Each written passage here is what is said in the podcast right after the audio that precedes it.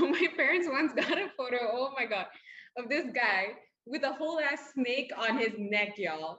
And they were like, why would you send this for like, you know, a proposal?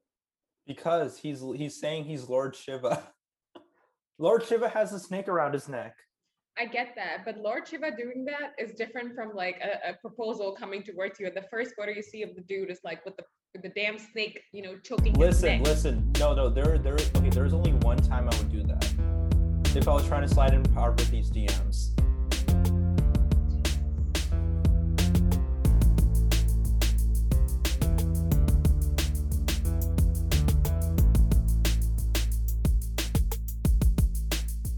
What up, everybody? Welcome back to another episode of NRI. Not really Indian. We're finally in sync. Are you sure? We'll see about, like, we'll check the record. We're finally in sync. Okay. All right. Let's go. So today I just filmed my first day and first scene of To All the Girls I Loved Before.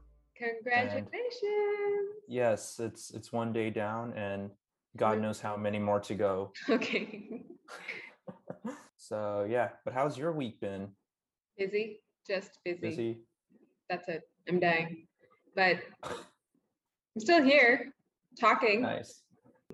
And also, guys, you know, if you're watching, be sure to follow us on whatever streaming platform you're listening, whether it's Apple Podcasts, Spotify, and whatnot. And of course, if you want to get more intimately engaged with us, be sure to follow our Instagram at 2Krishnas, number 2Krishnas, because we are 2 Krishnas hosting a podcast. Also, thank you for the DMs. I've been getting some DMs, y'all. I didn't know this would actually work. But wait, have people been like submitting resumes? No, I mean, like, okay, I'll talk about the innocent ones, right? So I've had, shout out to one of the listeners. Let me just get his name real quick. So he is such a sweet person, DM me asking me. So like, hey, I listen to you guys while I go on for my gym session. And he said something along the lines of, can I know like which app you're talking about for the horoscopes? And I'm like, just give me 1 sec. And I was like, okay, the Pattern app, use the Pattern app. And then he's like, okay, thank you. So he was this. Wait, sweetest. Did you know that Pattern has a dating feature now? The Pattern app? Yes, I did. Have you tried it out? No, I didn't, because I have other channels for outreach, which is what we're like going arranged marriage? Like your arranged marriage? Maybe. Okay, so shout out to Akshay Patel if you're listening to us. Thank you so much for listening in. And yeah, he is on the Pattern app, ladies, and he seems like a great-looking guy, so check him out. But this is the innocent ones, okay? We have some others coming in that I didn't expect. So, are we gonna put any people on blast? Absolutely not. Damn it! Oh. But if someone pisses me off enough, yes, I will. We'll see. So today we are going to talk about the one thing we have been referencing from day one since we started this podcast multiple times, but never actually spent an episode talking about. And we're probably going to reference it a lot more times moving forward. Absolutely. And that is the topic of arranged marriage. Bam. And for those of you guys who are probably tired of hearing us talk about it or referencing it, I don't know what to say. That's probably just going to go on until both of us get married, or both of us just realize that we don't want to get married. Yeah. Married to separate people. Wait, married to separate people, not each other. I feel like the way I said it could have been construed as nobody thought that. Other. Nobody thought of that, Krish, except for you. No. You'd be surprised. No. Okay, let me tell you about the DMs I've been getting. Okay. Okay. Tell me. There have been a couple of people asking if we were a thing, and I'm like, bro, no, we're just friends. Oh. And it's like, how come? And I'm like, because we're just friends. So how come? We'll see. But no, so we're definitely here to like make it interesting. It's not going to be the same bullshit around like, oh, arranged marriages are bad, they're this, they're that. We agree, by the way. It's shallow AF. Like, I think we all of us know that. Oh, yeah. Okay. But I don't know. I feel like taking this time to spill some tea, some real tea on the industry and like what's really been happening. The industry. Oh, shit. Should we make it into industry? Yeah. It's a booming business. Like I found, because we have a family friend who is, you know, born and brought up here that's looking to get married. Mm. And, you know, and I looked at his marriage photos and I was kind of shocked because they look pretty atrocious. And I'm like, dude, I can probably take better ones for him in 2 seconds with no light, with like, you know, even shittier lighting. Yeah. With even shittier lighting than this guy had on him. And I'm pretty sure my photos are going to make him look a lot more bomb. It's like simple things such as like, you know, like there was no framing at all. He was just there. And in every single one, I think the cameraman asked him to maintain one expression in every single photo. And it's like the open and close, and you know, where you're just looking straight into the camera and you're basically giving off the creepy somebody kill me right now look. Wait, and he was raised in America and he had to go through that? He was like born in India and I think he lived there for, you know, for 5 to 8 years and then he grew up the rest of his life here. Yeah, so he should have some like, you know. Oh no, he's a great looking guy. He has a nice job and everything, but I mean, I was kind of surprised honestly whenever I found out that he was even doing the arranged marriage, but when I looked at it I'm like, I remember asking my mom though, I was like, okay, how much do weddings, like, you know, how much would I make if I took a photo of people who are just looking to get arranged marriages? Because I don't know, it looks like if this is what he is paying to get, this looks like a really shitty job. And she's like, oh, in India you could be making a lot. It's a booming as fuck business. Yeah, you know, okay, I will say as someone who has seen some of these photos, not some, a lot. We definitely need better photographers in here. I'm just saying, like, my parents once got a photo, oh my God, of this guy with a whole ass snake on his neck, y'all. And they were like, why would you send this for like, you know, a proposal? Because he's saying he's Lord Shiva. Lord Shiva has a snake around his neck. I get that, but Lord Shiva doing that is different from like a proposal coming towards you. And the first photo you see of the dude is like with the damn snake, you know, choking. Listen. No. There. Okay. There's only one time I would do that. If I was trying to slide in Parvati's DMs. Jesus. Okay. Great. What a joke. Let me clap for you. Perfect. All right. Moving on.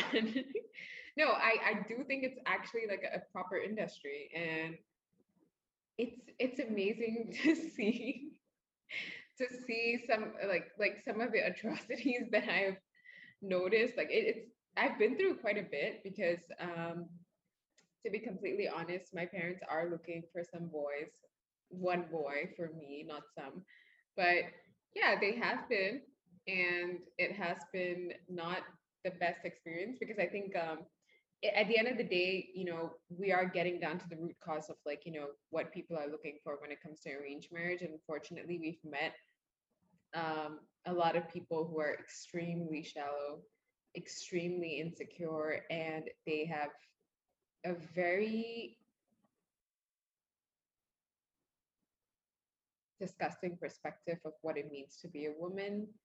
Sometimes it comes from the guys themselves and sometimes it comes from the parents. So yeah, like it was very interesting for me to maneuver around that, but I want to start this off, y'all, by talking about some of the good ones that I have seen that have worked, because yeah, I mean, eventually we're going to talk about like, you know, all the negatives that has been happening, but we also need to balance this out with like some of the good that I have seen personally. So,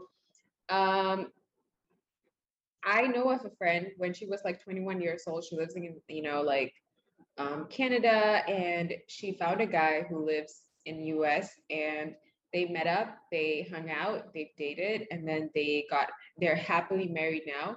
And she married at the young age of like 21, 22, if I'm not wrong. And she's still with him. Okay. So yeah, I get your expression, Krish. I know you're out there like internally screaming, but no, like it worked out at the end really well. And here's the interesting thing about her. So she comes from, a typical middle-class girl. And the reason why I'm saying this, I will explain it in later on, why I'm talking about middle class and all that. And the guy actually comes from a pretty well-to-do family. And now she is a successful entrepreneur. So yeah, I have seen these success stories that are so sweet and really nice to listen to. But when it comes to my case, it has not been that way. And even for the girl, the guy was the first person who approached, who she got the chance to speak with, and she was able to hit it off. So I am so happy that she was able to, and she's really happily married. She's enjoying, she's living her life as an entrepreneur. So yeah, good things happen. Not to say that it doesn't, but. Okay, so the reason I didn't externally scream is because Singapore Krishna told me that I have a tendency of cutting her off, and I'm trying to get better at not cutting her off. That being said, what the fuck, 21? What the fuck? Dude, why would you shout? Oh my God, my eardrums. Holy fuck. I mean, I don't know. Okay. I understand if it's somebody who's born and brought up in India. No, she was brought up. That's what I'm saying. When you were born and brought up here, and it's I know that there are people who do that, but it's just so I do not understand how someone decides that they want to get married right when they're legally allowed to do own a for one, own property, drink, mm-hmm. enter certain clubs that they just wouldn't be able to enter otherwise. This person was 21 plus 22, running on their 22nd year, by the way. Just wanted to clarify. But your brain is not even fully developed yet. Yeah. I'll be honest with you though. Okay, but well, technically speaking, your brain never stops developing. But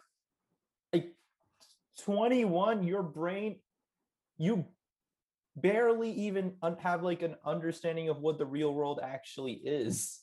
Yeah. Do you think girls might be just at a stage where they're a lot more mature and they might be more ready for a serious commitment compared to boys? Do you think that could be the case? I can't speak for all girls. Yeah. Well, I probably can't speak for any because, as you can tell, I'm obviously not one. Just channel the inner the female hormones. Just channel it. What you get there? Your feminine side. No, but okay, I'll be honest with you. Listen, it's all toxic masculinity on my side, okay? Boy, you better shut that toxicity out of your system before I do it for you. But no, back to at the age of 22, I'll be completely honest with you. I was like, yeah, why not?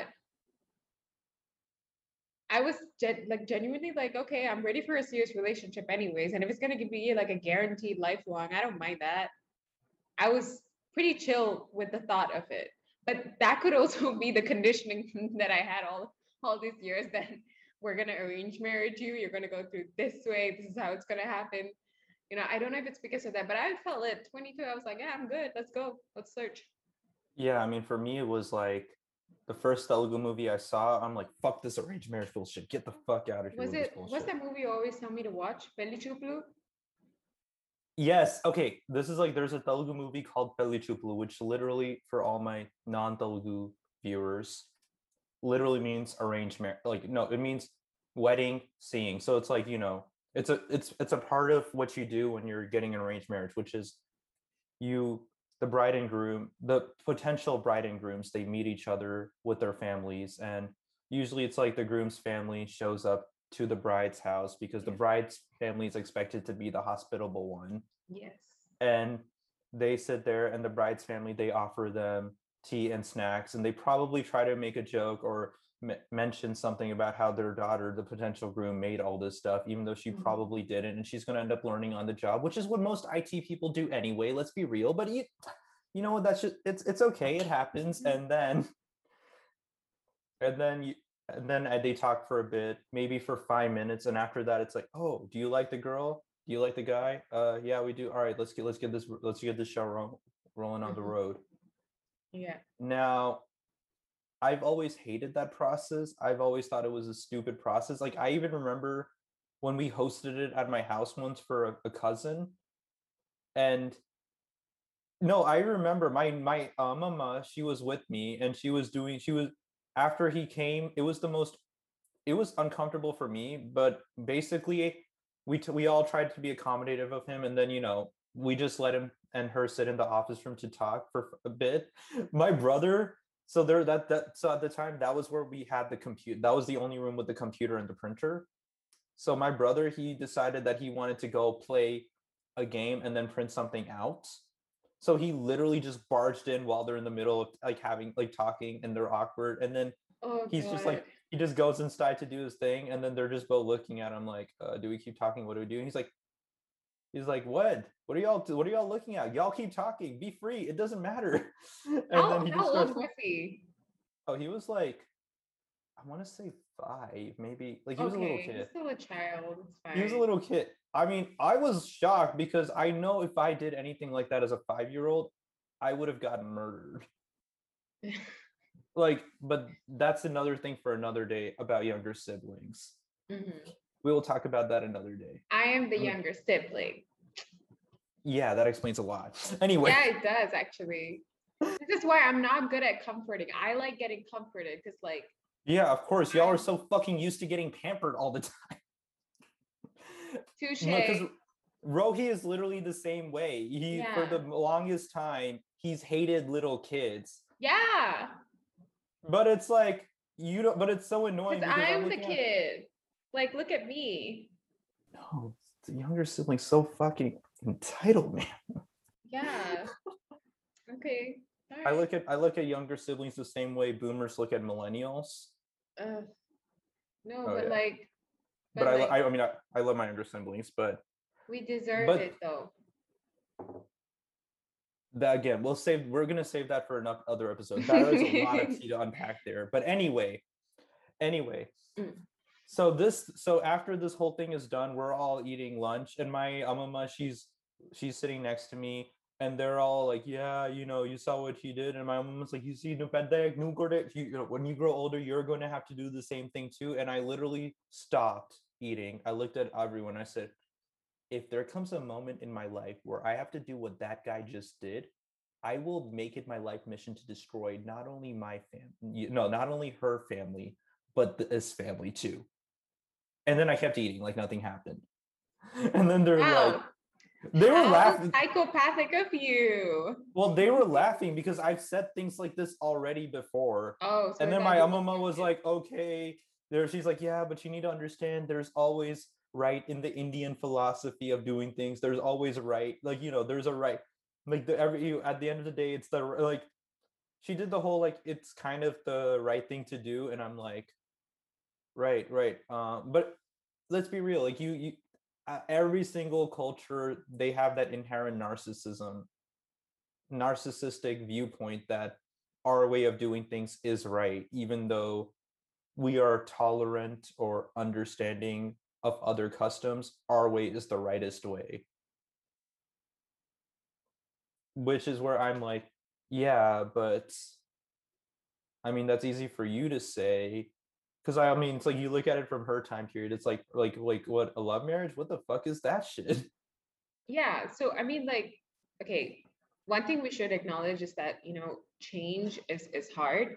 And I think for all those parents, like, shout out to all those parents like who have accepted that the world is changing and they're definitely not in India, and like their kids will definitely. It would be weird if their kids like actively went for people just because they looked similar to them, rather than going for people who have similar values to them. So shout out to those parents who understand that. Shout out to my mom and dad, especially my dad, because he does listen to our podcasts. Yes, uncle, thank you so much for listening.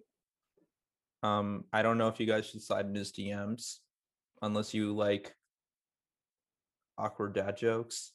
No, they're not awkward. He actually makes really, really solid good dad jokes. He sounds like such a dad. I have to say, he has that calmness of a dad. Like, hello, I'm mom. He got the earth sign energy. He really has the earth or water sign energy. So, okay. Why don't you just rant? Okay. What do you not like about arranged marriage? Why do you hate it so much? Come on, tell me.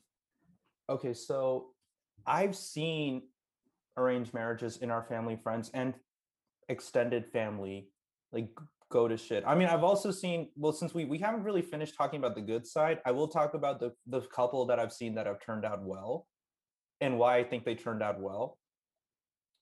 So one thing, you need to make any relationship work. I mean, well, two things is trust and communication.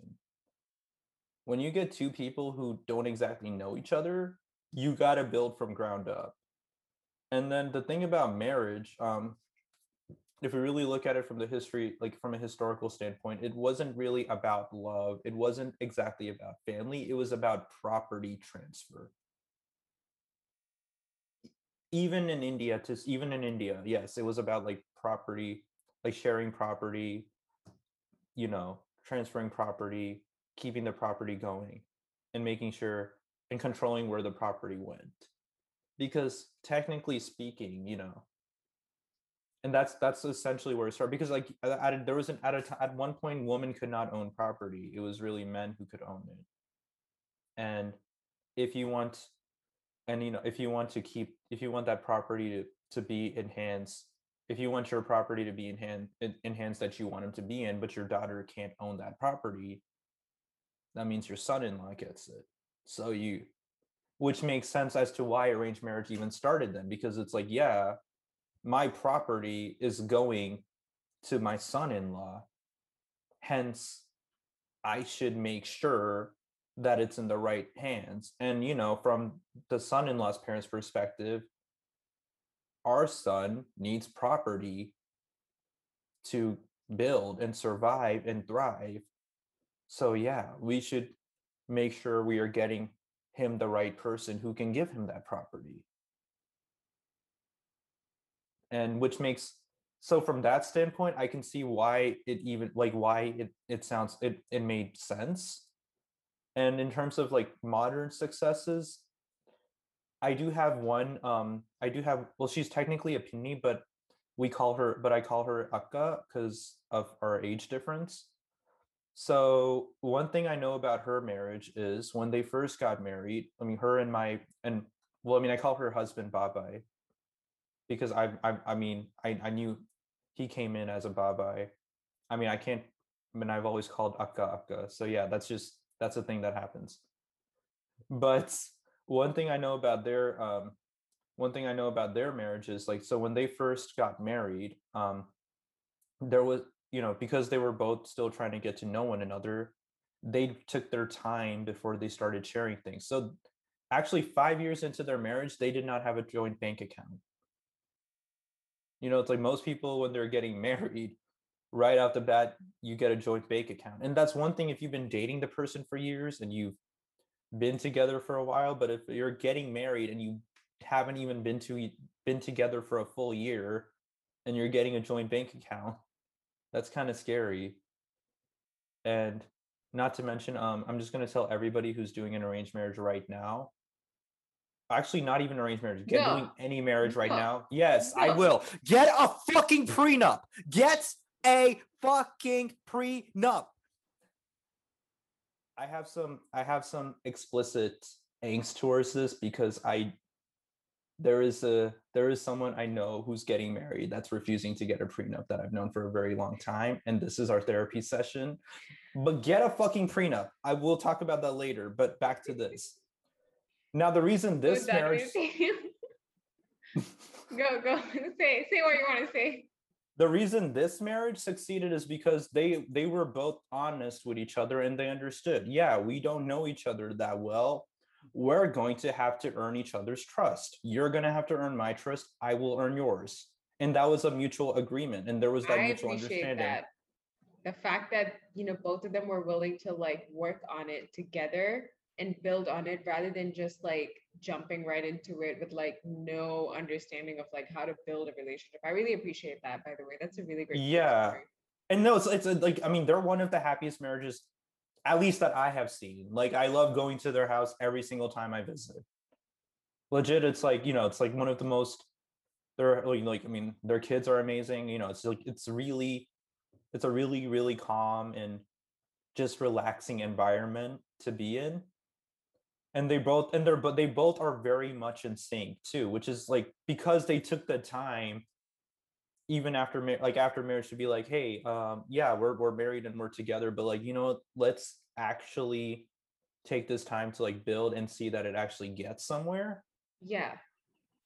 And keep in mind, like, let's say like along the way, like maybe in year two, they found out they really cannot trust each other, and they didn't share anything, which is again why I was saying you might want to get a prenup ahead of time before you get married, because you really don't know how things are going to change. And, you know, if you're out here sharing things and like intermingling things way too fast into a marriage, like without even knowing if you can actually trust a person with that much, and then, you know, things blow up. I mean, at the end of the day, you know, you're going to have to clean up that mess, and it's a mess that could very easily be prevented. It's like insurance, you know, when there's, if you live in Houston and you know you live in a hurricane prone area, and I mean, you're supposed to get flood insurance. If you're going to get married, you should get a prenup. Love how you compare natural disasters to arranged marriages and marriages. No, not arranged marriages. I think all marriages, because frankly speaking, I mean, so like one thing I know is like, at least one thing my parents told me is like, yeah, in our culture or in our like thing, that just wasn't a thing. Like, we don't do that. And I remember, and I'm just like, it kind of shocks me a little bit, because you're raised to have this insanely unhealthy level of excessive trust in someone you don't know well enough. I mean, keep in mind, yeah, you can have an idea. See, I know so many parents who are wonderful people whose kids turned out to be the exact opposite. Preach. Yes, I have seen that. We're going to talk about some. And if I'm going to sit here and be like, if I'm going to sit here and like look at a girl and be like, oh, well, her parents seem super cool and super, like, you know, super reasonable and super amazing and super well-valued human beings, like, it's very unreasonable. And then I meet the girl and she's nothing like that, but I married her because I just saw what her parents are like. I mean, at the end of the day, I'm marrying this girl. I'm not marrying her mom and dad, even if their mom and dad are cool. And it goes both ways, right? Like, even if the mom and dad are another piece of shit, I mean, I don't really think that about most. I honestly haven't really met that many uncles and aunties who I've like been like, you're an utter piece of shit. I haven't. It's more so like, I mean, it's more because like I can understand where their perspectives come from.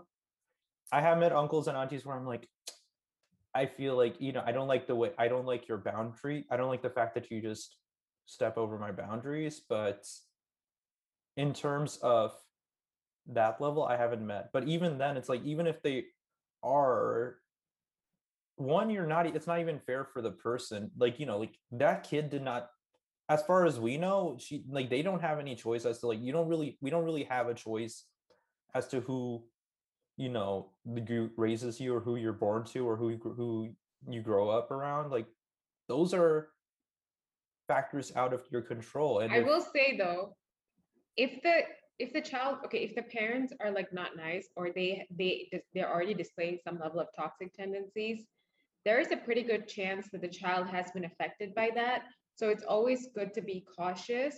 Not to say that the child might be bad, or, you know, yeah, the perspective might be bad, but it's definitely to say that they might be coming in with some level of baggage, and you have to make sure that baggage is something they can work on, rather than putting it on your relationship or putting. Well, yeah, that's why I ask them if they've seen a therapist. If I feel that, and if they say no, I'll be like, bye bye. Yeah, there should be a checklist. Have you gone for therapy?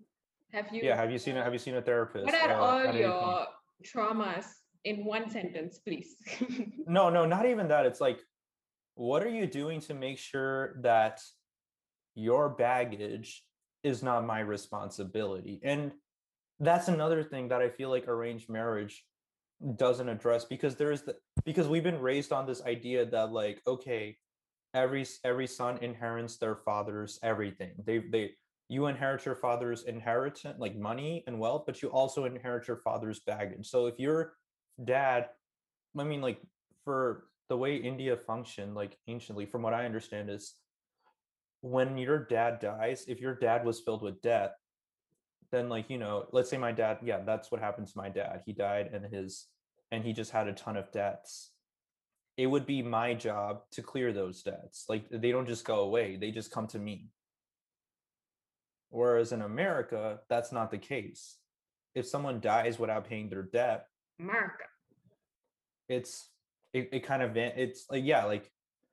doesn't go to the son. So in essence, there is that. And when you have, like, that type of system in place, that's why you have, like, so many levels of control, because it's like, oh, well, and things like this that happen, which is also why arranged marriage makes sense, because, again, it comes back to the whole property thing, where it's, oh, well, I need to make sure my son can survive or has enough to survive down the line so that their kids can survive. And marriage is property transfer. Hence, I need to make sure my son gets the right family. I always thought of it as, like, okay, when they give this whole dowry in the past, right? It's more like, okay, this is the money you can use to take care of my daughter. So the more dowry you gave, the more the girl would be treated well in her in-laws' family. And the lesser that she got, she might get beaten, she might get physically abused. So this was in the past. Now, definitely dowry doesn't exist as much as it is, and dowry has become a lot more, like, indirect, you know. So yeah, you can gift us a car. I actually have a funny story with that. Yeah, I know this is not a guy I know personally, but this is a family friend, their cousin. So when they got married, they were like, oh, we have to give him some dowry as for tradition's sake. So they literally took a photo of him next to a car that they bought for him. And right after the photo was done, the father-in-law's, all right, bye. And he drives away with the car because he bought that car for himself. But really, he's like, well, we have to show that we gave him some dowry. So they just have him stand next to the car and take a picture by it. I love this story because at the end of the day, everyone's happy and, like, no one's sad. I mean, I don't know how happy that groom was. I think he was really looking forward to getting that car. Because it's like, well, think about it. I mean, it's one thing if you don't expect it, but when someone says, hey, I got a car for you, let's take a photo with it real quick. And you're like, and now that you took a photo, you're, like, getting a little bit comfortable with the car. And you're like, dude, yes. And then they're like, oh, no, this was just for the photo buy. And you're like, oh, dang. Okay. So I know of so this is quite sad, but I actually have seen circumstances in which, like, the daughter's husband, like, basically the girl's husband didn't get enough money from the father-in-law as much as he expected. And because of that, on, like, the girl's, like, baby shower, her literal expression was just dead. Like, she was just like, I'm so over this, because she expected more money from her father so that she can give it to, like, her husband. I have seen such cases, by the way. So yeah, these are the times where it gets quite toxic. But hey, you know, the couple are still together. They're happily married. But the toxicity runs, I guess, to some extent. So these are all the reasons why you hate arranged marriage, right? That's not entirely it. Okay, yeah, go on. There is more. So one, it's... Okay, so, like, we've talked about this a little bit in other episodes, but when you have an arranged marriage... the way it trickles down fundamentally, the way I see it is you're trying to operate on a super old computer and you're just trying to update the system software multiple times, thinking that it's somehow going to work, forgetting that the computer is just so old that no matter how many times you update the software, it's just not built to run on it. I'm not saying that, you know, dating is exactly like modern dating is quote unquote perfect, but when you're trying to, I just feel like arranged marriage and frankly speaking, it's kind of adapting in a way where it's trying to mimic modern dating, but it doesn't exactly get the right stuff, because what you need to do is you need to overhaul the entire system and reframe it to work in a to work in a different way than what you've had it working as before. And what I mean by that is, so one, it doesn't start with the people who are getting married. And, you know, again, that made sense for another time period, because, you know, if you're talking about a time period where women were not getting educated, we're not actually going out much, and, you know, we're just learning what's in the house. Yeah, you're not going to, if that is, if, you know, like if, and then like in terms of, oh, like, and in terms of boy, like, you know, boys like only focusing on work, on like what, like on whatever work they're doing, and they weren't meeting girls, and neither of them were there. They just really didn't know what's what. At that time, it makes sense. But now it's almost like people want, so like, you know, to be like, okay, we have like, you know, we'll have the families talk and we'll do everything for you. But now it's, we're looking at it from a point of guys and girls, they're both educated, getting this arranged marriage. They both met other, like they both interacted with other women at the very least. They work with women, or women and men work together. Women and men, like, you know, they coexist in more than just like, in like a separate but equal, except with my wife in her bed, in the bedroom type of way. Platonic. Like, you know, like it's not even that. It's like one, and it's, and even then it's like people, like even people walking into arranged marriages now, I guarantee you, most of them aren't exactly as, you know, as innocent by any means as they might've, as they might've been ages ago.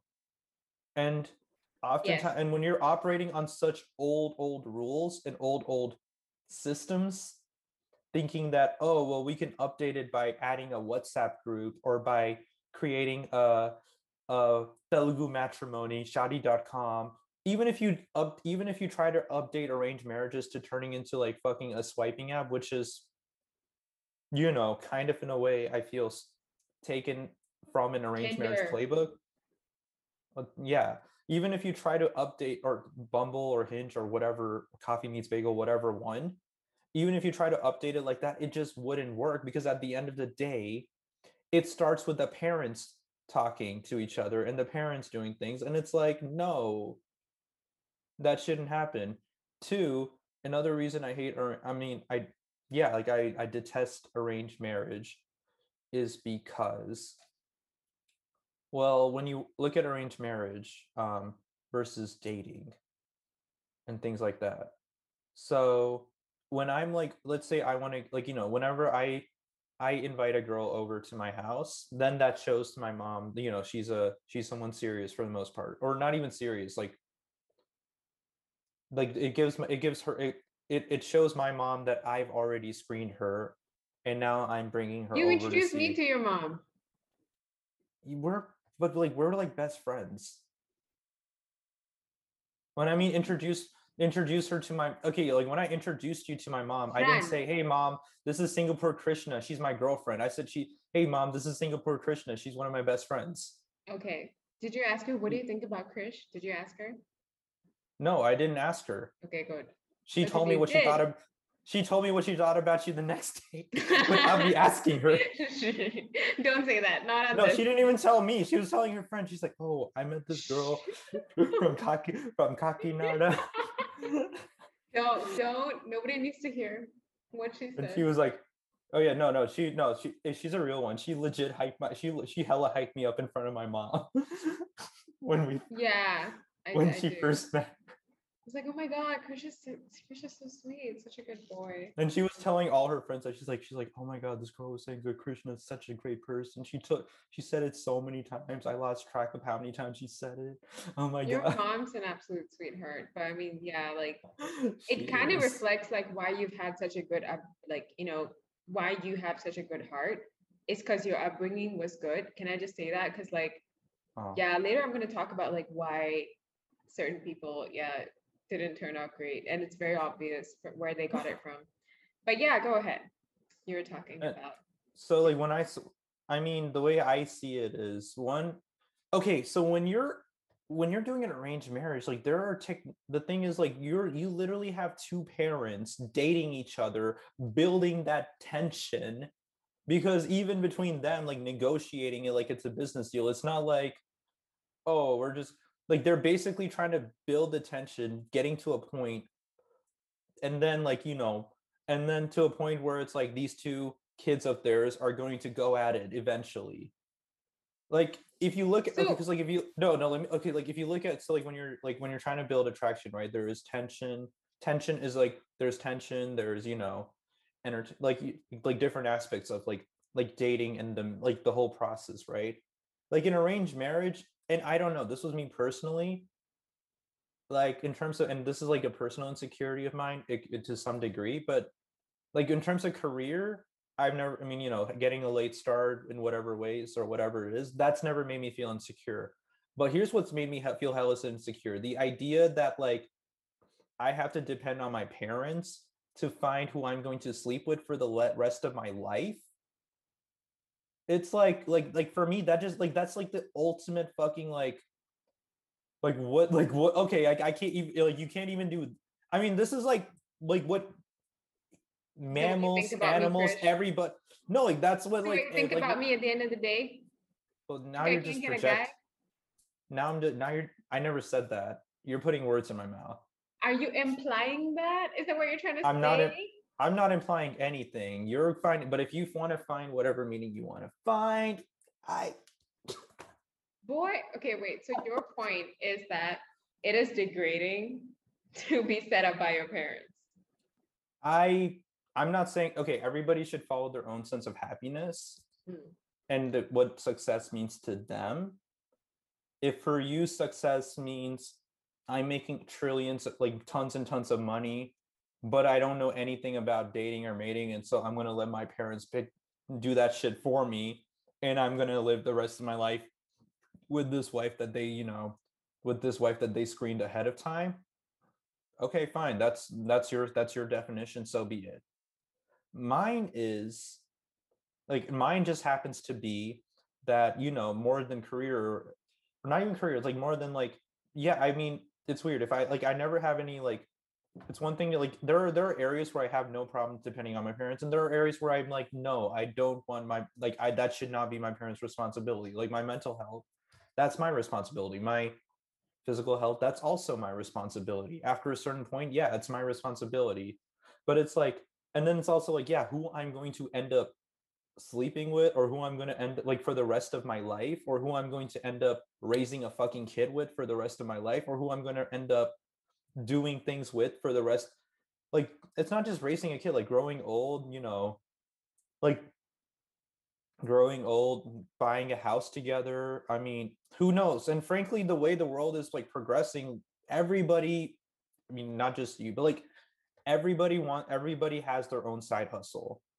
And for all you know, it's not just, and to think that like, okay, marriage just means, oh, we both do our own thing and my job is not going to affect my wife in any way, her job is not going to affect me in any way. It's frankly naive. And if we're looking at how things are going to go in the future, there's a good chance we're probably going to be in a position where we also might have to consider starting businesses together and doing other things. And it's like, I need to, you know, it's not just like, oh, I'm raising a family together with you, but, and like, there's just so many other levels of compatibility that you have to consider. And frankly speaking, I just don't feel like it's just too much power to hand away, even if it is to my own parents, that I just don't feel comfortable, because like when, at the end of the day, when they're gone and it's just me and this person, I mean, or even if they're alive and it goes to shambles, and if I like, I can't, even if I want to blame them, and even if they want to apologize, it doesn't magically undo everything, because at the end of the day, I still have to fix that. I still have to address the divorce, then live with the divorce tag, then, you know, go through whatever. Or if I'm God forbid, a single dad, then I have to also figure that out. And it's one, and if I were to, and the thing is like, if I were to make that mistake on my own terms, I'd feel a lot better about it, because, you know, I mean, mistakes that I make on my own scare me a lot less than mistakes that were made for me that I have to somehow figure out because I didn't even get a choice in that mistake. or, well, okay, choice is a very relative term because technically you do get a choice in arranged marriage. Yeah, you do. Technically, depending on, I mean, that all very much depends on your family dynamic. Yeah. The other family person's dynamic. But the agency of choice you have versus the agency of choice in that dynamic versus the agency of choice you have in other ones, it varies. And another thing is when we're looking at parents' filtration, they filter, I mean, this is like the shallow things we talk about, right? There's caste, right? There's, first of all, when I'm like looking to date, I'm not even looking to see if she, like, I don't even care if she's Indian or not. I legit do not. I mean, it's like, okay, if she is cool, there are some positives, yes. Like if she's Indian or if she's Telugu or whatnot, you know, it is nice to have somebody who you don't have to explain cultural elements to.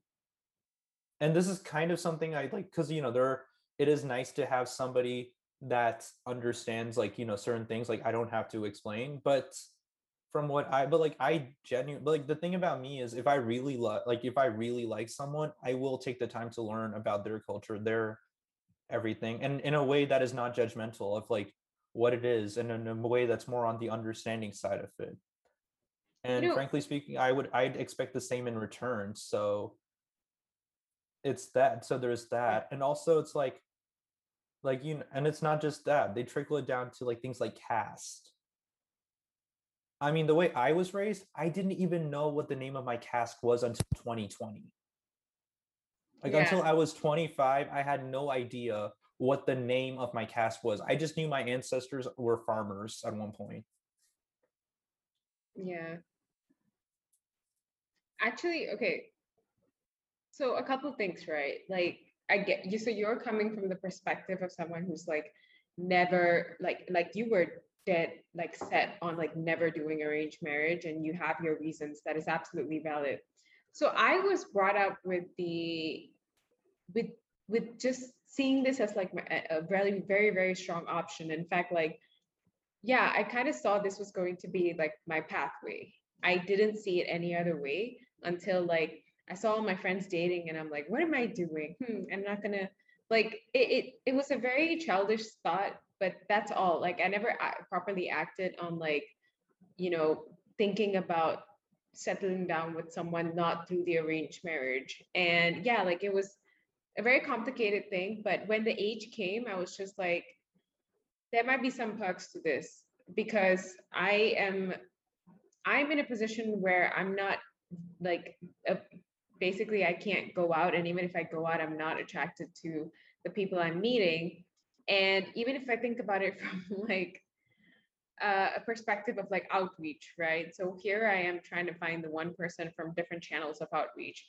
So I could try like going out, going to like bars or like going to places and just see, hoping that some dude might actually approach me, which does not happen. It only happened in like what, Korea? It has happened locally, but mostly, yeah, no, Singaporeans aren't built that way for the most part. Or it has happened like, yeah, if not that, then yeah, I saw arranged marriage as like my one other big alternative in which I could find someone who might have the same values as me. And what you said is so true, the whole caste bullshit, right? So caste is there, like, but I don't think it represents values anymore. Okay, I just want to put that out there because like, I have met so many idiots, like not physically met them, but yeah, I've honestly chanced upon so many idiots who might come from the same caste as you, whom you think you might have the same values as them, but trust me, like that one white guy who was raised by stable parents, does not come from a toxic background, might be 100 times more understanding than that one idiot that you might fall for just because he's the same caste as you, but he comes from the most toxic background.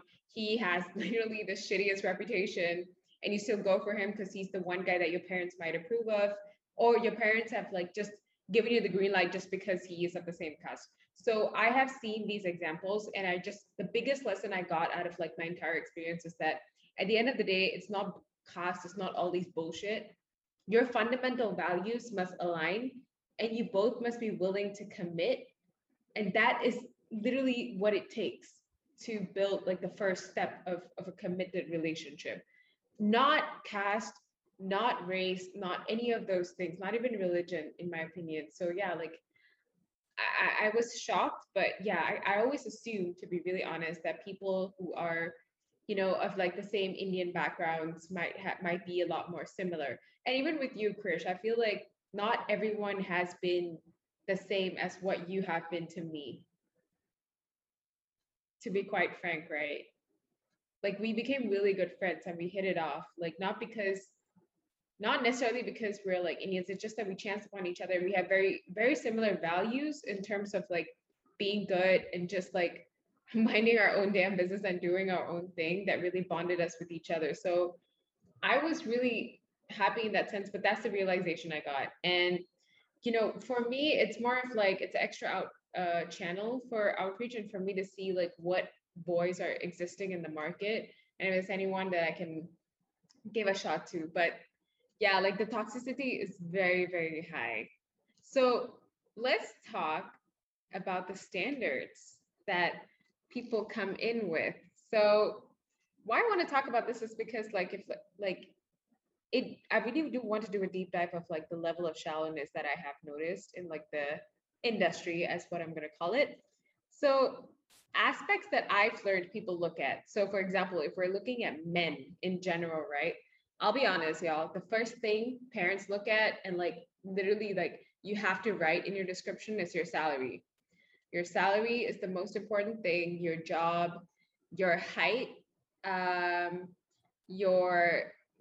color of your skin, by the way, and whether you have a green card or not. Color of your skin. So wait, what do you just put, brown? Yeah, so they'll put like, oh, wheatish. Fair. What is wheatish? White. So what am I supposed to be? I have no idea, dude. Like okay, so I'll be completely honest with you. There have been some people that put their son's skin tone as like white, but they are like, they're like not white. Actually, no, they might not be lying. You want to know why? Right. So when I was a baby, if you look at my baby photos, I was actually a very pale baby. Not pale, but like very... Talking about now, dude. Light-skinned baby. But here's the thing. You go out in the sun. You play with... You have friends. You go out... Well, I mean, you don't always have friends. But it's like you go out, you play, you do activities. You're not just going to like stay cooped up in your house forever. Of course, yeah. So, yeah, definitely. But they should write what skin tone you're at like now. That's what I'm saying. Like, no, that's their fault. They should have been like current skin tone. If it really matters that much, be like current skin tone. No, I don't even think they should be writing that in the first place. I don't agree with Actually, no, let's take it up a notch. Why not just have a fucking bar where it's like literally Fendi. Like where which shade are you on the Fendi foundation? And you just put your hand there and then you check out you just circle the square. Oh my god, imagine if they send like the technology that analyzes which foundation you are. So you have to submit your son's photo and then it'll check which foundation shade you're at. Oh no, yeah. They just have you say which Maybelline Fit Me makeup matches your skin tone. Or which Fenty, like the foundation. So for those of y'all who want to know, I am a 335 on Maybelline Fit Me. I found that out when I was getting ready to film To All the Girls because I've never done my makeup. I've never chosen my makeup before. I've always had the makeup person do it for me, but now I know. Great. Good job. Yeah. And of course the green card. There is a fucking obsession with men from America. And I just want to say, I'm one of them. Yeah, that explains a lot. That's why you're talking to me so much.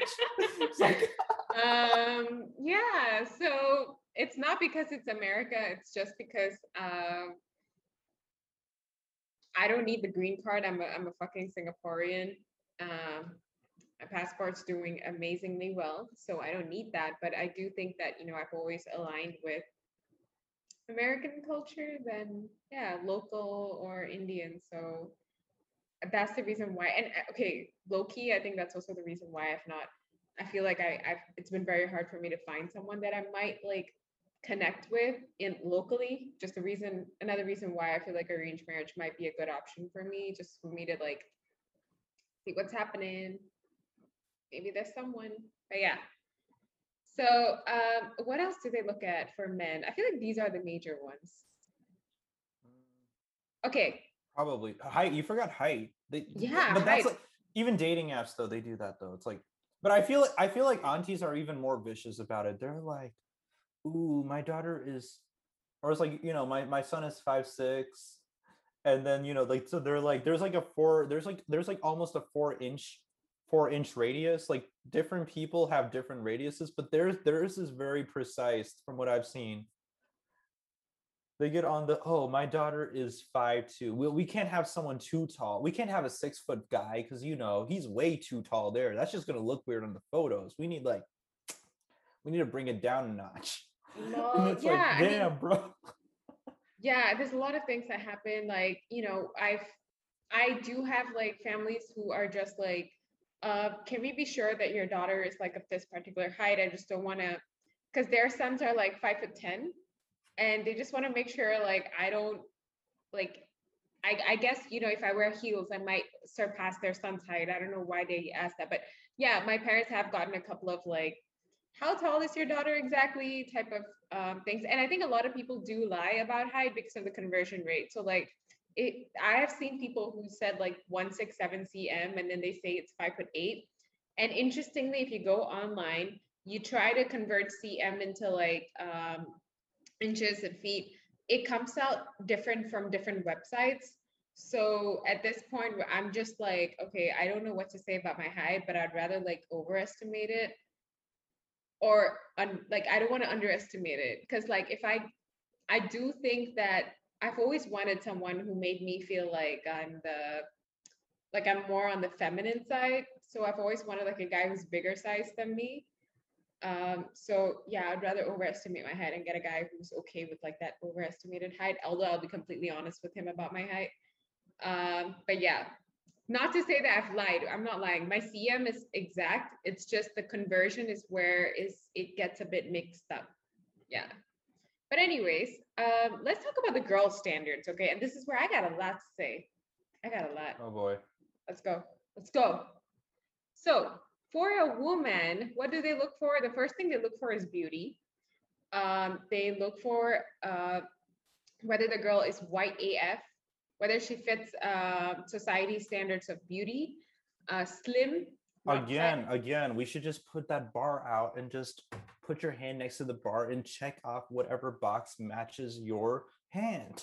Yeah, and a couple of other things, right? So some of the parents that I have met have want a girl who's like, doing masters in America.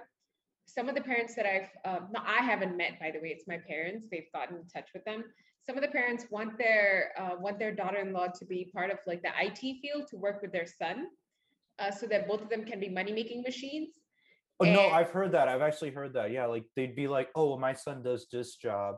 So does your daughter? I think it would be better if your daughter is more on this side, or like we want to find a girl who's more on this job because like my son's a doctor." And as it is, he has no time, like he has hard time, like very little time at home. So we need like a wife who has more flexibility. So maybe IT or like a work from home job or something like that. Yeah. So I feel like there's a lot of filtration that happens, right? So you have the color, the beauty, the job. They also want someone who's like, okay, so this is where I'm going to get into something that's just a bit more complicated, but let's see if you understand where I'm going with this.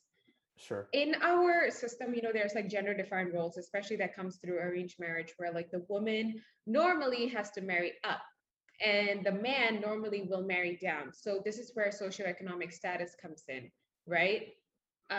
So if I feel like that's also outside of arranged marriage too. But absolutely. Yeah, so this happens everywhere, but let me. Like giving it the context of our Indian arranged marriage, this is what happens, right? So like, I'm just speaking from like my experience. If the girl were to come from a family where she's like, her parents are doing well for themselves and they brought her up pampered to some extent. And the guy, even though he's doing well for himself, if his parents are like not on the same level as the girl's family, they are most likely going to say no because they're afraid. They're afraid that the girl is not going to be a subservient bitch to their son, like someone who's going to be listening to whatever the son says, or I feel like they just feel like they won't have that control over a daughter-in-law that comes from a higher economic status than anything else. So they would prefer to go for a girl who might be dumb, who might be all those things, but just comes from a lower status family, just to make sure they have the upper hand because they come from the male side of the family. So this is something that I've noticed that is honestly quite sad. But yeah, like, I feel like I've seen some of the good guys, but their parents have been quick to notice that, you know, that I might come from a family in which, you know, my father has worked really hard. My mom and my dad, both of them have worked extremely hard, and they see that and they're like, yeah, no, let's not go for this. So yeah, it's been very complicated to say the least. So this is just not like the first point that people are looking at. And I'll be completely honest with you. So like I went through the process of not looking attractive to fitting some level of conventional standards of beauty. And then I went from like being seen as like not really that intelligent to someone who really strives to understand. And, you know, I've worked really hard on myself for me to reach a stage where I can comfortably say that I am a very hardworking individual and someone who is very, like, almost up to the point where I aspire to be a perfectionist. I'm not too sure if that's good or bad, but it's up to the point where I genuinely would want my partner to be happy. I would want, like, I don't think negative about others unless absolutely required. I'm smart. I am educated. I am working on my own stuff. I'm getting my shit together. You know, I work on myself. I literally, you know, I love going to the gym. So I kind of thought that it was going to be hella easy for me. I really thought it was going to be like easy for me to find someone, but I didn't. What I didn't realize is that when you literally have everything, that's when you're the most scariest to men. And this was like honestly shocking for me to realize, because it didn't make sense. And Krish and I, like, we've had our conversations where I've called you like late at night and I'm like, dude, what is happening? Why is this happening? And every single time I have the same answer. It's because they're all for the fucking streets. Yeah.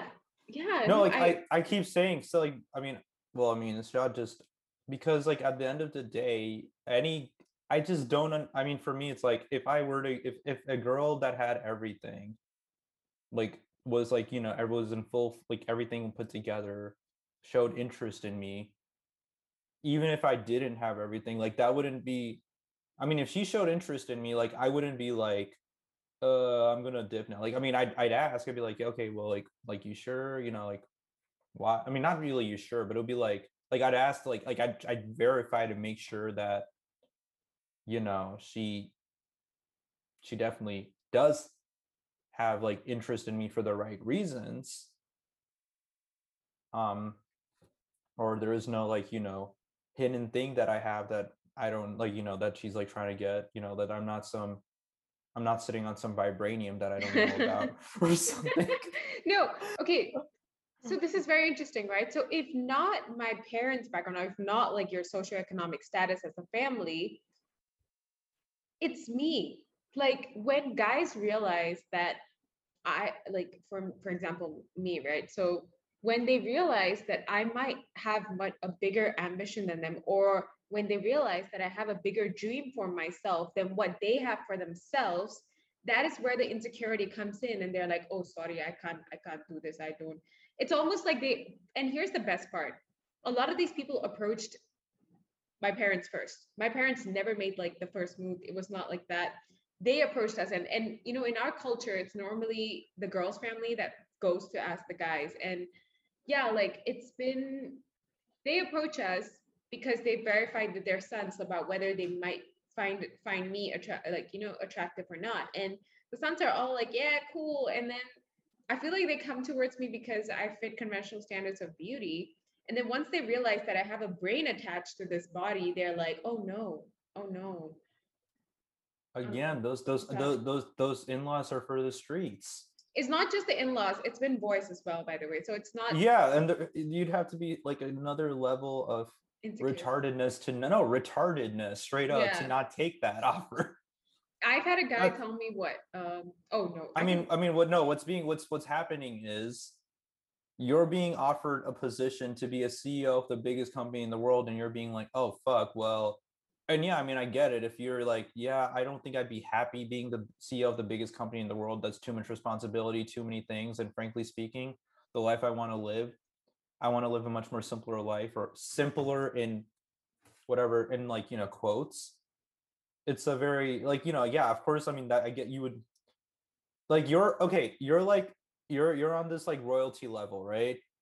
And all these fucking no. Hear me out. It's like, as a person, as a character, as in character, I'm not talking in terms of money and status. I'm talking as in character. Like, I don't believe, okay, royalty is not necessarily a status. I'm talking about royalty as like personality and character traits. You're royalty in that level. And you got all the, and you're like, and you got all these fucking peasants running away because they're like, oh fuck, shit. She realizes I'm a fucking peasant. Yeah. It's game fucking over. I cannot even begin to say some of the things that I've heard directly from like these boys' mouths. So I've heard stuff like, I don't deserve you. Peasant. That's a very peasant thing to say. Go on. Okay. What else have I heard? That's peak insecurity. That's just one person who's like, I cannot live with my wife earning more than me. I've had a guy, literally, y'all, he was brought up in like Manhattan, New York, or he works in Manhattan, New York. Say that. Hey, I would take my wife making more than me any day. I would be happier. I'd be happier than my wife if she was making more than me. And you know how like they really literally, I would show up to work and be like, who the fuck? Like, you know, I'd show up to work whenever I want, and the boss is being like, why are you doing this? I'd be like, oh, it's because my wife is rich, bro. You'd be like, oh, okay, you know what? I understand. Yeah, I'd probably do the same thing if I was in your position. Oh my God. No, like, and I feel like a lot of people make that misjudgment of like, just because you were brought up like comfortable, or your father or your mother have been extremely hardworking, they think that you're high maintenance, which is sheer stupidity. Like, I feel like, you know, a lot of people assume that I could be high maintenance and stuff like that. And I'm like, where? Bitch, where? I'm working my ass off for my startup and I'm like focusing on myself. Why would I ever expect a lot from like someone who is on that same level of like growth and who is a similar age range as me? Like, damn, I was honestly quite pissed off when I heard that, like those type of, you know, indirect. Well, actually I could see one thing you said, because from what I know about you, you have high as fuck expectations of yourself. And I have to like, and I know because like a lot of times when I'm talking, one thing I keep telling you is you need to like remember is you're a human being, and you know, like you need to allow yourself to not meet your expectations all the time. And the thing is when you have high expectations for yourself, so when you marry someone, what ends up happening is, or not marrying, like even a long-term relationship. And we've had this even in our friendship, right? Because we see each other all the time. And this is where things like boundaries and stuff come in. But like, essentially when you're married, you're going to be so like, you know, over time, this is like after the honeymoon phase, after the, I'm putting you on a pedestal phase, whoever is more likely to put the other person on a pedestal, after the, oh, like, I'm like, you know, I'm enamored by you completely phase. And like, you know, we're into comfort and past that phase. The person you're with, you is essentially to you an extension of yourself. And if you're treating yourself like, you know, if you're treating yourself as someone you put secondary, you're in a way destined to put the person you're with secondary also. No, hear me out here. I know what you're looking. I know what you're thinking because so let's say like this is where, so let's say it's kind of like what we were talking about when we were doing boundaries, right? So how you treat yourself is how you treat is very similar to going to be very similar to how you treat those closest to you. So if you are hard on yourself, or you have like, if you're like constantly on yourself, giving yourself a hard time because you're not meeting expectations, chances are like, you know, like if you look, I mean, a lot of parents who are like, who are hard on their kids is because they, a lot of times they were hard on themselves too, like unnecessarily hard on themselves. And that just became a thing. So they just like put it on their kids because the kid is your an extension of yourself. And it's when you have a wife or a husband, it's going to be the same way.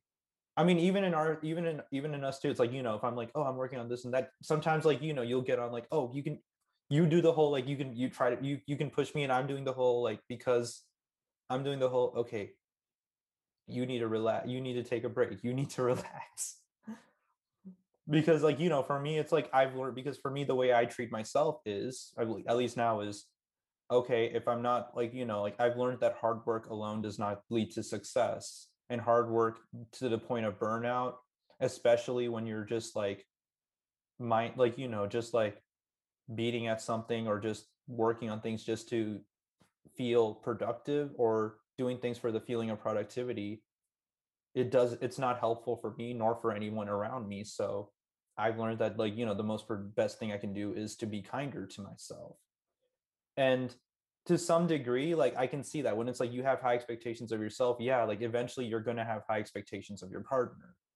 That's a given. Once your partner is comfortable, like once your partner is someone you've like gotten married to and you're at that level of comfort, which is not a bad thing. I mean, yeah, you should definitely not feel like you're settling, because so who should I go for? I mean, you're royalty, right? Like me? I think here's what I think is going to end up happening. The person you're going to end up with, I feel like, is going to be somebody who might not be a high achiever to begin with, but because he's married, because he's with someone like you, he's going to feel very motivated, or very much like, okay, I really need to, like, you know, I really need to pick up. And that's what's going to make it. And he's going to start performing, and he's going to start accelerating his growth because he's around someone like you. Like, that's, I don't know, that's just the type of person I feel like is going to like ultimately end up with you. Like someone who's really going to try to like work extra hard to like prove that, you know. Yeah, I mean, like, I'm a bit concerned about that because I don't want to like change a guy. I mean, it's unless more so like himself wants to. That's what I'm saying. Like, I have a feeling that he's going to want to, because he's around you and he's going to be like, oh, well, this person is like this, and if I want to justify myself being around her. So you're talking about all these guys who are like, oh, this person's like this, I'm not like that, all right, let's dip. Yeah. I'm saying the person who's probably you're going to end up with is going to be someone who's going to see you and be like, this person's like this, and if I want to be around her, or if I want to be like, you know, somebody who can comfortably be her husband, then I have to get on this level, and they're going to put in the work for that. Well, I would consider myself the luckiest woman alive if I get someone like that, but honestly, looking at the way arranged marriage, this whole path has been going, it seems like it's just repeatedly insecure men, one after the other. So even in terms of intelligence, right? Like I have intimidated like people with, I'm not even that smart, dude. But yeah, like that's what I've noticed. Like, it seems like a lot of women might go through this, and whereby, you know, if their ambition is bigger than the guys, they most probably might say no. But I feel like it's not just people in our culture. I have actually seen this replicate in other cultures. But here's the thing. Here's the interesting thing. A lot of my local friends here that know about my situation, they're telling me one thing. They're just like, hey, just go for angmo, can already. And so what that means is they're just telling me to go for a white guy. They're just telling me. They just like go for one of those Americans who like doesn't care about all these things, and he just loves you for who you are. And I'm like, we'll see. I'm using arranged marriage as just a channel. I'm not sticking to it. See, that's the whole, again, you're asking a system that's not built to operate in that way. like arranged marriage in Indian culture is not built to get you like. I gotta spill some tea. Hold on. Listen to all my India boys listeners. Good news for y'all. Apparently, like in this entire system, what they encourage like most girls to do is marry the Indian boys.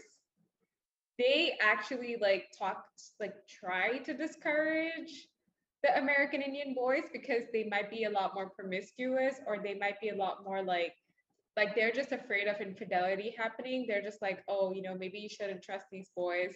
Go for the Indian boys. Their values might be like similar. They'll just stay put and stuff like that. That is a legit thing. It did influence my parents, but then I told my parents like, yeah, I know we've met some assholes like the Manhattan person and stuff like that, but maybe we can like give Americans a shot. Like, I don't think we should completely rule them out. And they're like, yeah, okay, fine. Let's just see what happens. But it's a thing. Indian boys are like parents would choose Indian boys over my girls. Yeah. I'm not too sure about the girls. I will say that. I'm not too sure.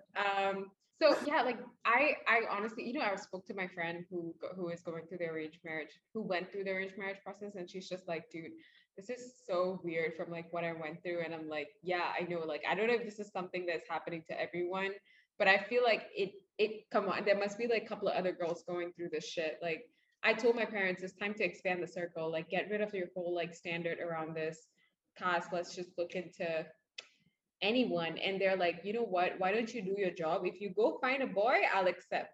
But if you can't and you're going to fail at it, then I'm going to do my job. And I'm like, okay, I'm sorry. All right. So yeah, I will be sure to check everyone's DMs from now. Here's what I wonder though. Like, honestly though, should everybody really be getting married to begin with? Like, here's what I legitimately think. I mean, I've told you this once, and this is a very controversial opinion, but I legitimately think for the well-being of the environment, most people in this world probably should not be getting married. Not just for the well-being of yourself, but really for the well-being of this planet. Because if you really look at it, I mean, especially in our culture, man, it's very much ingrained. I just want a party for myself. Can I have one party for myself? Then you should not be getting married. You go party, go travel the world partying. My parents ain't gonna finance all this stuff like without a man involved. Okay, I want a damn party. That's what I want. It's less fun partying when you're married than it is when you're single. No, I would have a guy that I can dance on rather than shying away from everyone else. At least you can dance on multiple guys when you're single. I'm not gonna do that. I'm not gonna dance on multiple guys. You can just pick one guy for the night and dance on him all night long if you want to. I will get shamed by the parents if I'm doing it on my husband. Nobody's gonna say anything if you think about it. No, people are gonna say things then. You want to know why? Then they'll be like, "Oh, did you see that couple looking at being this way out in public? Did you see that couple doing this in this place or this in that place?" People are gonna say whatever they want regardless. I just want a damn party, man. COVID got me ruined. You want a party? Then go party. You don't need a husband to party.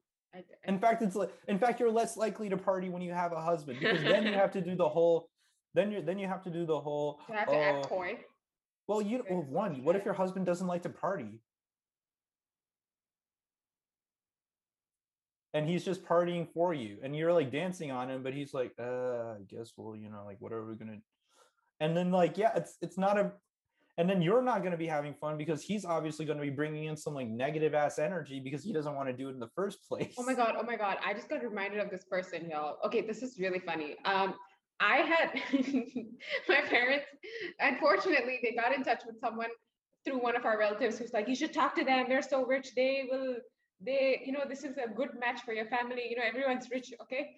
So my mom called up the mom, and the mom was like trying to be all like arrogant and like, yeah, we're the rich bitches of America and shit like that. And she's so dumb. Okay. So this mom was like, oh, so where's your daughter studying? My mom told her literally everything about us, that we're in Singapore. My daughter's educated here. She's like, she's running her startup and stuff like that. And she asked, which school did she study? And then my mom was like, listen to the name, NTU, Nanyang Technological University, right? You know what that mom asked? This lady who thinks she's extremely rich and she was acting arrogant, she was like, "Is that in India?" She asked that. And my mom was like, "To be honest, if I didn't know any better, I mean, like if someone just came up to me and said NTU, and I didn't know if it were it was, I'd also probably ask the same thing." Nanyang Technological University. Just Nanyang. Okay. Nanyang Technological University. Oh, okay. Check I didn't hear that. Top 10. All right. One of the top universities in the world, and and this woman. Okay, can I just say, you know what she wrote in her description for her daughter-in-law? She wants a woman who is beautiful. She wants a woman who is extremely fair. She wants a woman who is minimum 5'7" or something like that. She had her requirements, man, a whole fucking list. And I thought, who is this Mahesh Babu's mother? Let me look at this woman and her son, since they're really hardcore about having a daughter-in-law that's perfect. Yo, the sons be looking like some roadside Romeo type of dudes who just are so basic. And can I just say, then you know what happened? She started off the entire. You gotta give a better description than roadside basic Romeo. Okay, they look like every other Indian immigrant, Indian immigrant, even though they were actually born there and brought up in America. They don't even have the style sense. They're just regular dudes. And I'm not shading the guys because I've not met them, but I'm definitely shading the mom. She was acting up. She was like, "Yeah, hi, I'm sure you've heard about us." And my mom internally, she told me about it. And internally I was thinking "I'm sorry, are we supposed to know you?" It was so awkward. That you know what this reminds me of? This reminds me of when I was first trying to get into film and stuff. Oftentimes you'll right away you'll run into people usually who will basically brag and say, "Oh, I've done this, I've done that, I've done all these things, I can do this and that, and I'm trying to really up the game in this scene and that scene." And then they'll approach you and then they'll be like, "Yeah, I mean, but I'm happy you're interested. So, yeah, why don't you come help me out with this or that?" Mm-hmm. And then when you go to see what they actually look like, it's a very dude doesn't even know, dude doesn't have basic editing knowledge. Dude does not even have basic camera angling knowledge. And I'm like, how the hell do you work on a TV show if you don't even a TV show in LA, if you don't even have this? Okay. Or here's the icing on top. Yeah, no, I get exactly what you're saying. Here's the icing on top for this entire story. So here I was thinking she's some big shot. Okay, who is this Ambani family? Are they the Ambanis of America since they're acting up so much?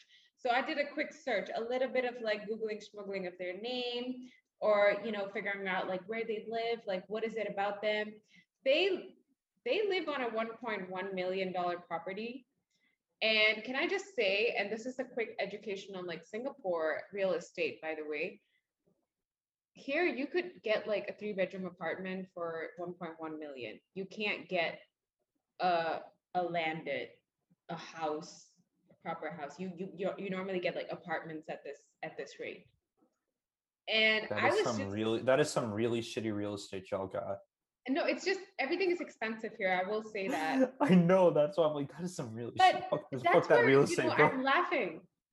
It's honestly laughable to see that level of arrogance. And that's also another reason why a lot of the families that my parents have been talking to, our relatives, they've been saying Indian families might be better than these American ones, because a lot of these American ones, they have this arrogance around them in which they think just because they're in America, they're kings or queens. And it's honestly laughable.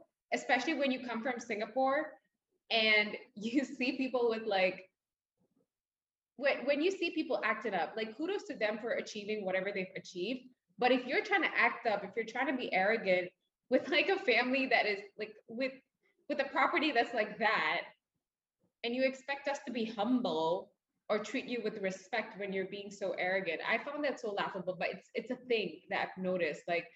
A lot of these families may harbor such attitudes. And that's where even your mom and your dad, that's the reason why I was saying you really are a product of good upbringing, and your parents, both of them are so humble and down to earth. I absolutely admire that.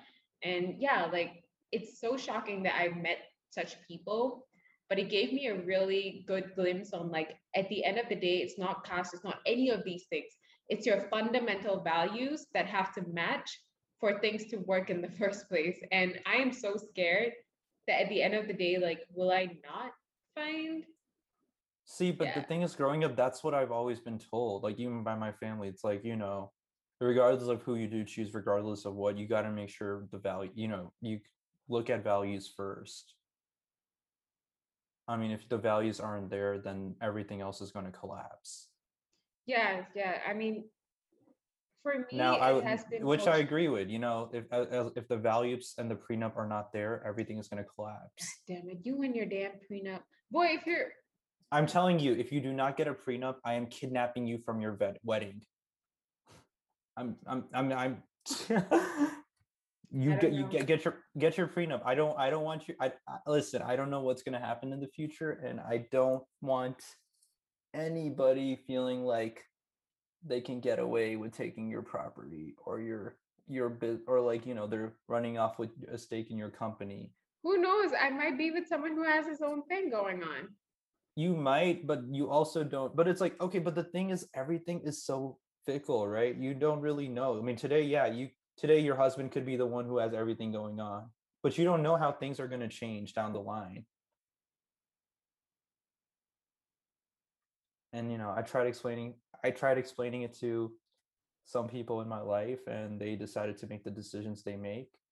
I've also seen, like, marriage. No, like, there's another marriage that I know of that I'm looking at right now that's literally falling apart. And I'm just sitting here thinking, bro, I really, really, really wish you got a prenup. Like, this is from a friend that I know who's, like, marriage is falling apart. And, you know, he's actually made some really good money for himself. Like, you know, he has like, you know, some, like, a really, like, some nice business stuff going on, but, and it's not to say that his wife is lacking in any way. She's also making good money where she works. But because he did not get a prenup and he gave his wife some stakes in the company, you already know. And the type of person his wife is, like, you already know what's happening there. You know, and, in the first place, I'll be honest. And I can see this going both ways. It's not about wife trying to steal from the husband. I can see it going, like, even husband trying to steal from the wife, which is why I'm saying get your prenup. You know, pamper him while he's your husband, but make sure that if the day comes when he's not your husband anymore, he does not get jack shit. Okay, I'll be honest with you. I don't want to see marriage in such a way. I genuinely want it to be, like, lifelong. There's no way I would ever enter a marriage if I was not sure of that. But even then, you should still have it, because even then you should always have it. That's like saying, like, okay, I wouldn't, like, drive if I didn't think that I was an unsafe driver. Hence, I'm not going to get car insurance. Okay, we'll see. We will see. Like, it goes, but, like, as like, you know, you're like, you got to do your own thing, your own part in protecting yourself and making sure it's foolproof. I like why you're addressing this, because I do think it's important to protect yourself. I honestly, like, I have not gotten it, dude. For both of our faces, let's be honest with ourselves. We haven't even gotten into a proper relationship. I don't know if you should be talking about prenup. Let's be honest. Like, no, I don't fucking care. I'm not even at that stage. I'm surprised that out of all people, I'm having to convince you. Why? You know, I'm a good, like, you know, sentimental girl deep down. This is not good sentiment. You're the one who's getting on me about being naive and being like, oh, yes, protect yours. And I'm sitting here. So how is, like? But this is the most naive thing I've heard you say about. Oh, well, I don't know about prenup. We will see.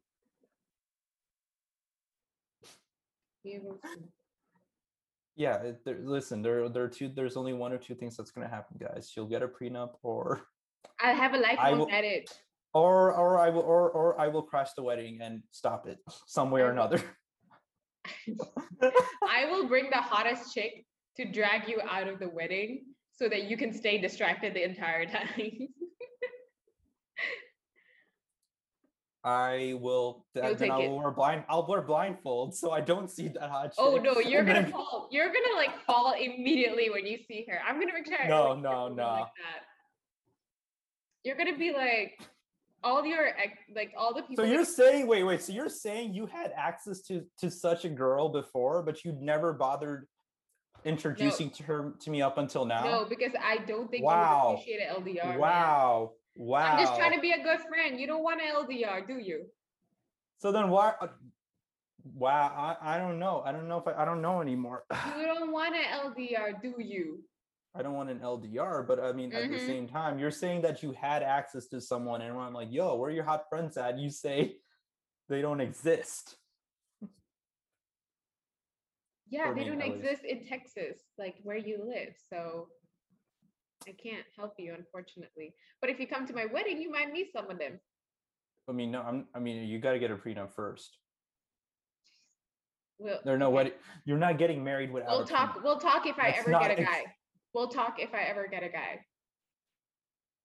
I mean, and I will say the same thing then too.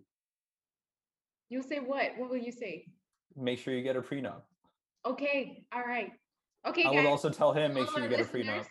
Yeah, to all our listeners, get a damn prenup. If not, if you guys take nothing away from this episode, take one thing only: get a prenup. And for those of you who are wondering what is a prenup, it's basically a legal arrangement that you. Disgusting. No, it's what is disgusting about it? What is disgusting about it? No, it's like no. Explain what exactly is disgusting about it. Yo, Krish is getting triggered. It is a contract. That's not nice. What is disgusting about the? How is that not nice? It's what do you call it? Aromantic. Okay, you have a roommate, you bring some stuff that you guys are sharing together. When your time as roommates is over, okay, do you just break the broom y'all were sharing together in half and be like, here, you take this half, I'm gonna take that half? Or do you go, well, since I brought the broom when we were sharing it, it's only fair that I leave with the broom that I brought into our space? Yeah, I mean, you used it as needed while we were sharing this space, but we're not sharing it anymore. And frankly, there's a depreciation rate for brooms. Focus on the topic. That being said, no. Because think about it. You know, cars have depreciation rates of 15,000 in Singapore. They can go down that much. What if brooms had that? Wait, what if they built the contract based on depreciation rates of assets? Of course, they would consider that, wouldn't they? Yeah. Is it possible to put emotional value attached in a prenup as well? You'd have to talk to your lawyer about that. I'm not a lawyer. All I know is at the end of the day, imagine if we could do that. I love her so much. I mean, here's the thing. Worth 1 million. At the end of the day, you should protect your financial assets. Okay, fine. I will. You know, regardless of who you are and regardless of how much you have or think you may have at the moment. I'm going to use the term that everyone uses, which is chew them. There is no chew them. You're literally going to get the prenup, or I will crash and destroy your wedding. Well, we'll see. You know what? I will talk to your parents and make them get you a prenup also. My parents will talk to your parents, and your parents. They'll talk to my parents will tell your parents, yes, get her the prenup. It's okay. Your parents think that. Yes, literally when I was talking to my parents, I was like, well, here's the thing. I'm going to get one. And if Rohi disagrees, I will force him to get one. And they're you know what my mom said? Well, no, Rohi actually agrees. He's hella on the prenup side. Yeah. But I'm like, here's what my mom said. My mom said, don't even ask him if he wants one. Just get one for him anyway. Yeah, okay, do it. Fine, do it. But yeah, it's not safe though. Okay, we'll see. It's not safe. You gotta have your protection. I will protect myself, don't worry. That doesn't sound like I'm protecting myself. That sounds like I'm just going to see. It's like trust is one thing, but you still got to make sure your assets are protected. you don't need to share indefinitely everything with who you're gonna be with. And at the end of the day, like, whether you like it or not, you do have to acknowledge that there is always a chance, even if it's a 1%, less than 1%. No, it's foolishness. No, it's, you don't want that. That's just life. Like, like anything can change. There, real legitly anything can. It's utter foolishness to assume otherwise. Yeah, let me be foolish, man. I'm not the one getting married now. No matter how much chemistry or compatibility you have with, you're the one who's going through an arranged marriage, who's like doing, seeing Pelli. I haven't met anyone. Right. I don't like any of them. I'm just rejecting them left and right. Yeah, and you're the one who's actually, you're going through. I haven't said yes to any of them. Listen, when I'm dating someone right now, I'm not dating her thinking, oh, that's going to be my future wife. I'm dating her thinking, I mean, shit, like, is she at least going to survive this date or not? No, that's what I'm thinking when that's what I'm thinking when I approach her, or when I see her. I'm like, oh, she's hot. Let's see what's up. Let's see what's going on there. But like, when we're on a date, I'm not thinking like, oh, that's gonna be my future wife. I'm thinking, am I even gonna want to see her again the second time or no? Sad. Like, that's is this even an enjoyable experience enough for me to? No, it's not, because frankly speaking, I know my value, and you know, I know what type of person I am going to be if we are in a relationship. And I know that, you know, at the end of the day, she's lucky. So I need to see that I need to see that I'm getting what I'm worth, like what's worth my time. And frankly speaking, if it's like, so it's like when I'm there, I mean, it's not only about like, oh, is she like, you know, am I impressing her? It's like, am I impressed? Is this really someone I want to see again? Is this even someone? I'm like, dude. What if they had insurance for dating? They're just coming. Yeah. No, think about it, right? So you date, but unfortunately, a lot of times these men have to pay for it. What if there's the insurance that covers where if you do end up like not seeing each other again, it becomes the girls, like onto the girls' responsibility to split the check. See, but the thing about that requires people having to say, it's a date in the first place. And a lot of people are really stupid about that, because I mean, I'm very much on the, I like, you know, like when I do approach, I mean, first of all, I'm very direct. I go straight with, hey, I saw you. I thought you were cute. And I just had to come talk to you. Take notes. He's very direct. And even like, you know, and then when I schedule a date, I always like make sure, you know, and she's like, I'm like, hey, let's do this, or let's meet up and do this. And, you know, if she says yes, I'm like, great, sounds like a date. You know, I don't do the whole, all right, awesome. And then I'm like, yeah, it's a date, right? I mean, she knows it's a date because I sent her a winky face emoji here and there, or I sent her a heart here and there. So I guess she knows it's a date, because it's like different people use emojis differently. Different people consider, even with flirting and stuff, like different people, like no matter, I mean, yeah, like. I hate that stupid emoji you sent me of like your hands up. I hate it. That's my favorite. Why? I hate it. I don't know why, especially when you send it. I get so triggered for no reason. I'm like, why did you send me this? It's such a stupid emoji. Yeah. Yeah, I don't like it. It was so perfect for right now. You're like, why do you do that?